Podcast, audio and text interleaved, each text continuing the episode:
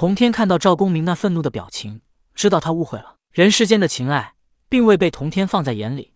当然，也可以说他从未碰到令他心动的人。不过这些都无所谓。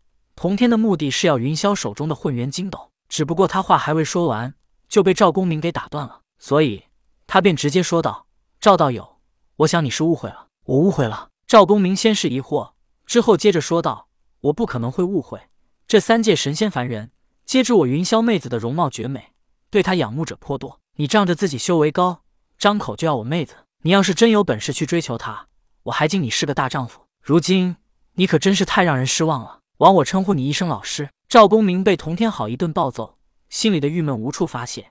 现在好不容易逮到机会，总算是能训斥童天一番了。天上神仙不准谈情说爱，赵公明自然知道，他的目的不是真要童天去追求云霄，而且他也知道童天修为在他之上，早已经抛弃了情爱，也根本不会再动凡心，只不过借着训斥童天的机会发泄一下心中郁气。童天知道云霄在天庭，不过现在他还不想去天庭。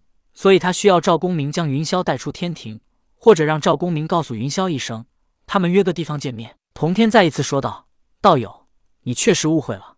我说我要云霄，看吧，看吧，你还说你没说，还说我误会。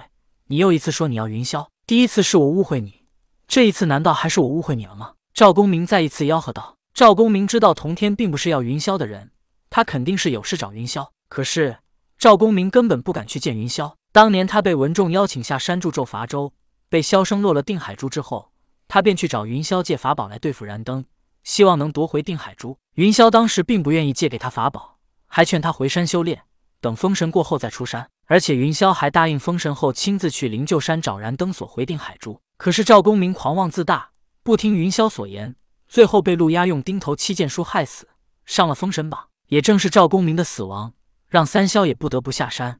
最后也上了封神榜。赵公明悔恨不听云霄所言，害死自己也就罢了，还连累三霄，更甚至到现在他还没收回定海珠，恐怕这定海珠是永远都收不回来了。所以，当赵公明听到童天说要云霄之后，一方面他为了训斥童天，另一方面他可是真不敢去见他这云霄妹子，他心中有愧，而且去了，指不定得被训成什么样子呢。因此，赵公明就开始胡搅蛮缠，转移注意力。童天似乎也发现赵公明在胡搅蛮缠，他又一次说道：“我要云霄。”说到这里，童天发现赵公明又想借机发飙，他不等赵公明说话，便直接说道：“我要混元金斗。”赵公明心中腹诽：这要混元金斗和要云霄有什么区别？不都要我去见他吗？赵公明知道这胡搅蛮缠只能用一两次，次数多了惹怒童天，他可不想再尝试神体崩溃的那种恐惧感觉了。于是他疑惑地问道：“你要混元金斗做什么？”童天直接说出了自己的目的，因为将来他见到云霄也要直接说出自己的目的，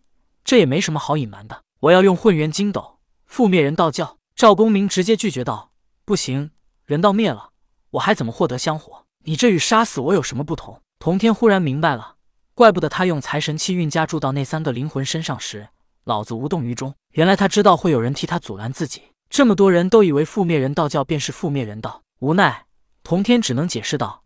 人道教与人道不同，人道教是一个教派，人道才是给你们送去香火的。凡为人，皆在人道教中。你不覆灭人道，如何覆灭人道教？赵公明问道。同天道：混元金斗能将先天转化为后天，能将仙人转化为凡人。而封神时，云霄与琼霄、碧霄执掌混元金斗，凡一应仙、凡人、圣、诸侯、天子、贵贱贤愚，落地先从金斗转劫，不得越此。以前没有地府，有了地府之后也没有人道轮回。可是现在有了，所有地府灵魂转生人道，皆要从混元金斗内经过。如此，云霄便可利用混元金斗，看是否能切断人道与人道教的联系。赵公明想了一下，道：“如此倒也可行，只要不是覆灭人道，我们神灵依旧能获得人类香火便可以。”接着他突然问道：“我猜想你似乎为圣人，但我从未见过你，你与老子有何仇怨？为何要覆灭人道教？”童天哈哈一笑，道。我说我是通天教主，你信吗？赵公明静静的盯着童天看了几秒钟后说道：“我不信。”童天一愣道：“哦，为何不信？”赵公明道：“如果你是我是通天，为何看我们受玉帝节制而不管不顾呢？为何看西方焦度走截教三千弟子也撒手不管呢？”顿了顿，赵公明接着说道：“如果你是他，肯定不会无动于衷。但现在你什么都没做，所以我说你不是他。其实赵公明大概可以确定，童天便是通天，但是他不能相认，认了又如何？难道他们还能跟童天一起离开天庭吗？没了天庭这个平台，他们又如何获得人类香火？纵然玉帝放他们离开，他们也不能走。揭穿童天的身份，无非是让大家都尴尬罢了。